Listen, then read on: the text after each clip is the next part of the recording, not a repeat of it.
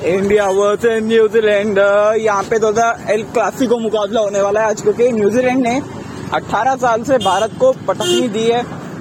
और जब भी मुकाबला खेला है दोनों ने, तब तब न्यूजीलैंड जीता है यहाँ पे। बट आज बारी क्या चेंज होगी? आज क्या इतिहास वापस से बदलेगा? जो विश्व कप में नहीं हो रहा था, वो इस बार विश्व कप में हुआ। पहले इंडिया ने पाकिस्तान पाकिस्तान ने इंडिया को हराया। उसके बाद इंग्लैंड ने वेस्ट इंडीज को हराया। फिर ऐसे ही बड़े बड़े अपसेट भी हुए यहाँ पे बट आज ये अपसेट का मौका है न्यूजीलैंड के लिए। देखिए, पिछली हार को भूलना पड़ेगा। अपने सिस्टम से निकालना पड़ेगा। सात दिन को आपने टाइम दिया है, आराम किया है। ये एक अच्छी चीज़ है। आप जहनी तौर पे भी अब मज़बूत हुए होंगे पहले से आपने जहनी तौर पे मज़बूत रहना है प्रेशर में नहीं आना। न्यूजीलैंड के ऊपर चढ़ के बोलना है बस आज। आप प्लेइंग इलेवन के ऊपर डिस्कस करते हैं आज की क्या होनी चाहिए। देखिए प्लेइंग इलेवन भारत की देखा जाए तो के राहुल और रोहित शर्मा ओपन करेंगे। नंबर तीन विराट कोहली, चार पे सूर्य कुमार यादव को मैं अभी भी रखना चाहूँगा। पाँच पे मैं ऋषभ पंत, छह पे हार्दिक पांडे अभी भी रहेंगे। क्योंकि नेक्स्ट में गेंदबाजी करी है, पर वो सिर्फ़ वार्म के तौर पे किए। मुझे कहते हैं ना, शगुन लग जाए।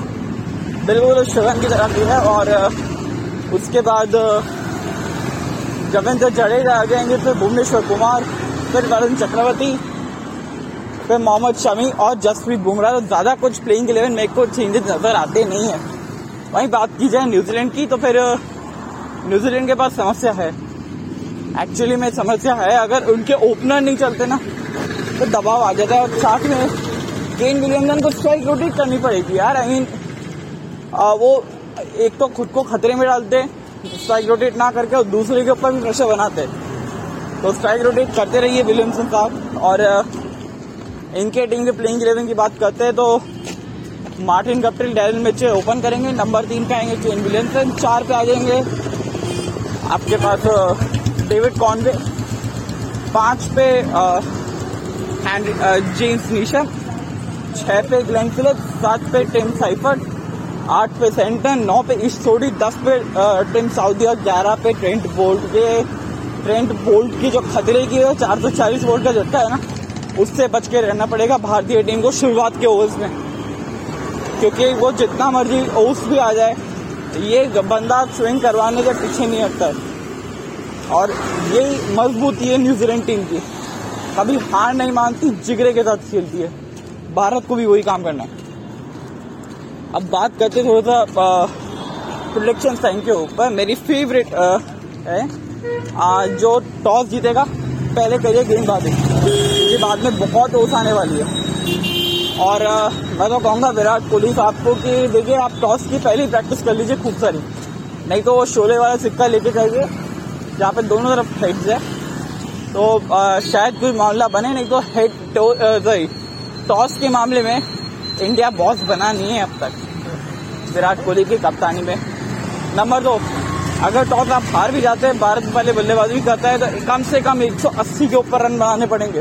जिससे कि गेंदबाजों को एक कुशन मिले रन डिफेंड करने के लिए। और ये बहुत ज़रूरी हो जाता है जब आप टारगेट को चेस करते हैं और गीली गेंद से तो बड़ा आसान बनता है।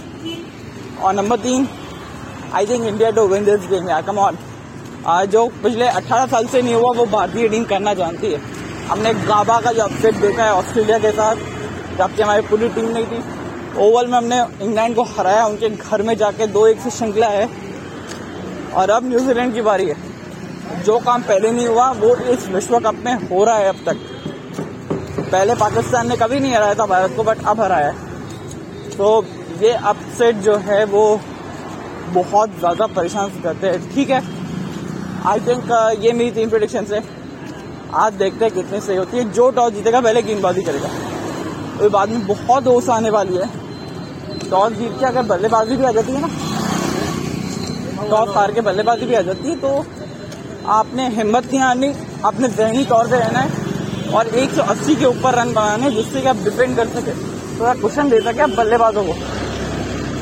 और तीसरा तो India to win this game और हमारे साथ एक खास मेहमान जुड़ चुके हैं जिनका नाम है वीरेंद्र तिवारी। वो आ, इस मैच में क्या कहना चाहेंगे क्या हो सकता है?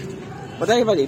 देखिए यार सच बताऊँ तो इंडिया पाकिस्तान का मैच हमेशा से एक बेस्ट मैच रहा है। लेकिन उस मैच को देखने के बाद अब ऐसा ज़रूर फील आ रहा है कि अब इंडिया को जीतना बहुत ज़्यादा ज़रूरी हो चुका है। मेरे को पता नहीं क्यों ऐसा अंदर से बहुत फील आ रहा है कि इस बार मैच में कोहली को देखना बहुत ही ज़्यादा मज़ा आएगा। क्योंकि उनका सीरियसनेस मैंने लास्ट मैच में देखा था और मुझे लगता है कि जिस तरीके से वो अपना कैरी फॉरवर्ड करने वाले हैं अपना रिदम इस बार मज़ा आने वाला और आई होप कि इंडिया इस बार जीते और इंडिया ही जीतेगी। चलिए तो ये हमारे आ, एक तरीके से इनका भी प्रोडिक्शन जो है वो ऑलमोस्ट नाइन्टी परसेंट के ऊपर रहता है। इस बार हैश इसको अच्छी टक्कर दी है ने भी। तो वेल डन भाई मज़ा आएगा ये देख के कि कौन जीता है। अब तो भारत के थ्रेट पे बात कर लेते कि क्या थ्रेट है भारत के पास।